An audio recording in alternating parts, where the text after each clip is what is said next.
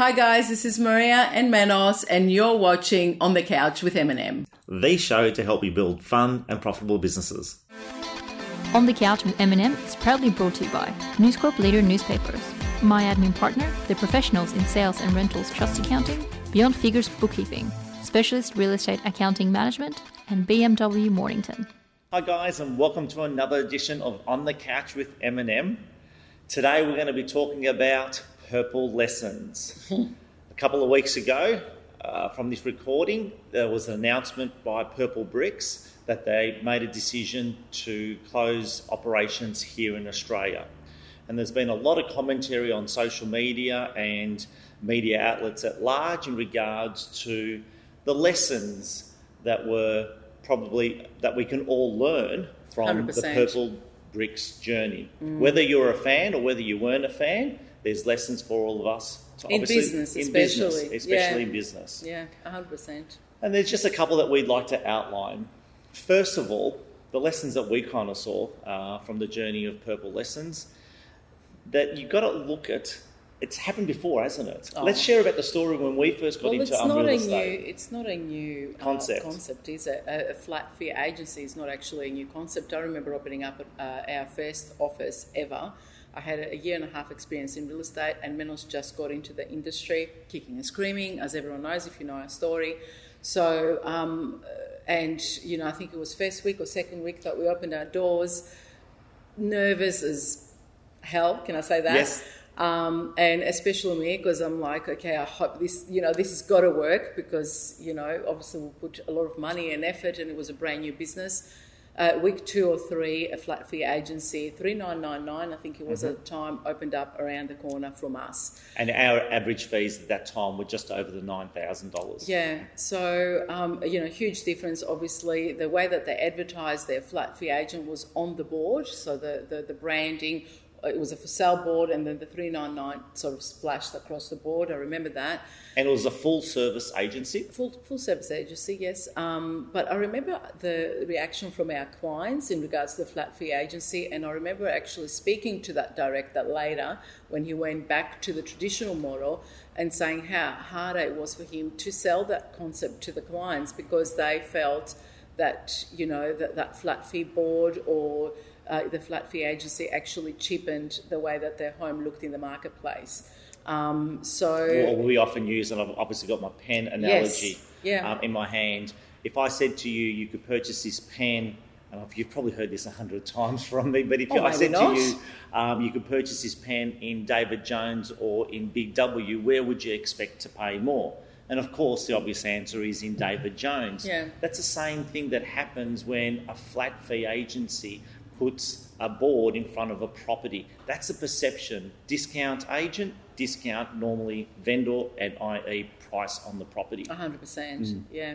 So, like you said before, it's not something that is just it's a new concept, and when- not to say that it hasn't worked for some other people, but I guess it's the way that you go about it as well. 100%. So, you know, there was other things involved that Mm-hmm. we're going to talk about later uh, within their campaign, not just the fact that they were flat fee. That are, we feel that it contributed to um, them not succeeding here in Australia As well. Yeah, Acquisition costs. Mm. Everyone talks about how much does it cost to acquire a customer that's going to use your services. And it's a really important aspect of your business to understand, as, as, as important as understanding your fixed cost of running your overhead, obviously rental, staff, internet, portals, the whole lot. So, how much does it cost you to gain a client?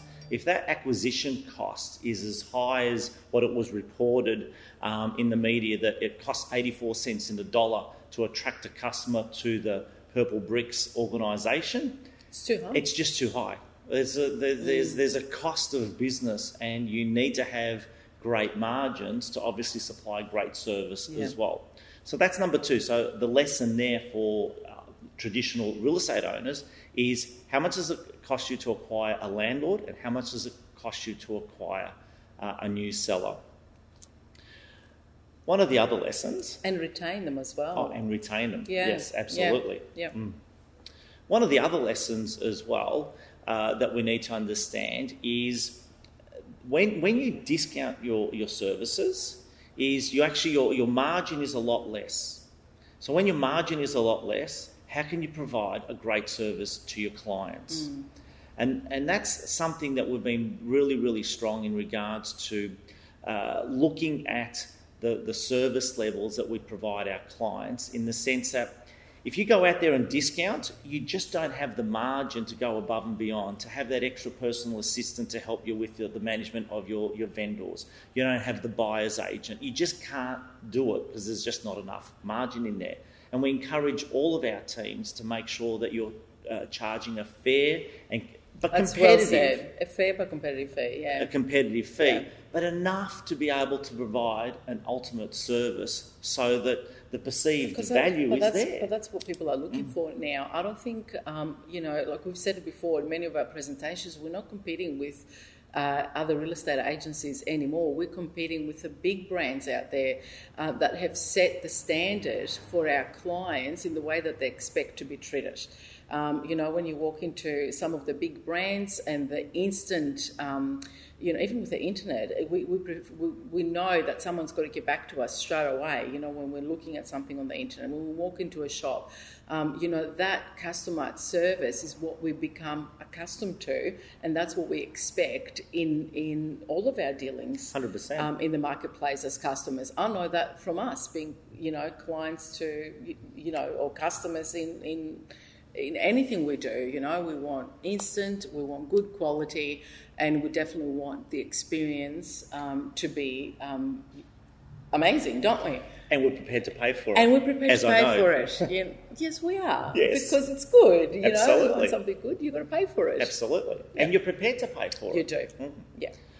So- But you're you've got to you know you can't be out there charging a really big fee and then it, your service is not matching that fee. Either, Exactly. You know, so everything's got to be aligned. Your client needs to see the value in the service that you provide, 100%. and obviously the charge that you, the obviously what you charge them. Mm. One of the last things, there's a couple more lessons, but one of the big things, and we're probably accustomed to it over the last few weeks uh, with the uh, with the um, uh, election, I should say, bagging out the competition. We get that a lot in um, uh, in politics, and that's not a great strategy. We've seen a number of businesses in in real estate and obviously outside of real estate that have used a strategy to put down the competition. It's not So a great strategy, succeed. so they can succeed. There was a takeaway company. I think that was before my time, before I came Yes. to Australia. There was a some people may remember the, the Wendy's chain. That's right. Yeah, and they had a great. about that the other day. Yeah. uh, Wendy's chain was a direct competitor to the McDonald's. Hmm. Um, and I'm sure I'm not speaking out of school here, but they ran a campaign that actually named and shamed McDonald's and basically said our product is better and we have better burgers than um, McDonald's and why would you shop there and so forth. Consumers don't like that. No, they don't. They actually defend the the, the That's right. the, the other um, party, don't they? Yeah, they're going to a defence sort of. Um, you're not going to tell me who to support type of thing. isn't it? Exactly. Well, yeah, I totally agree with that. And we've, I'm sure, business. Mm. and we've been obviously um, in the lounge rooms on many occasions in hundreds of transactions, and we've heard uh, from our clients uh, that uh, uh, have elected to choose us that uh, we went with you because the other agent was bagging out the competition. It's not a great strategy. It doesn't work. It No. does not work. Um, it, I guess it's in politics as well. The only people that are getting away with it at the moment is the, the, the politicians. I think whenever you speak to anyone Well, about not. the Everyone is politics, unhappy about that, Everyone is very, very unhappy about this, the, the, the slagging matches that is occurring on, on media. And but what's the most valuable lesson that do you think that's been part of the Purple Bricks journey? One thing that most people probably haven't um, uncovered. They actually attracted clients. They attracted clients to use their services, and whether it's the clients that were looking for the cheaper um, commission, or whether it was clients that were actually dissatisfied with the services that they had, they had received from the traditional real estate agents. Do you know what? I've spoken to a few of the agents um, on the phone. Some of them I know, and some of their clients just chose them because it was them. Hmm? It went because they were really just happy with that agent, and they didn't actually care who they worked for, or they didn't care about the brand, which we've talked about many times before. Yeah, So that people choose agents before they actually choose brands. They That's, do. it's quite or, interesting. or commission. Yeah. Mm. But again, if there's a marketplace out there, if there's a consumer out there that's dissatisfied and they're looking for options and they're looking for options, it also means that they haven't received great service True. from their current or existing real estate agents in the mm. marketplace. So I think that's the most valuable lesson that we can all learn from the Purple Bricks journey.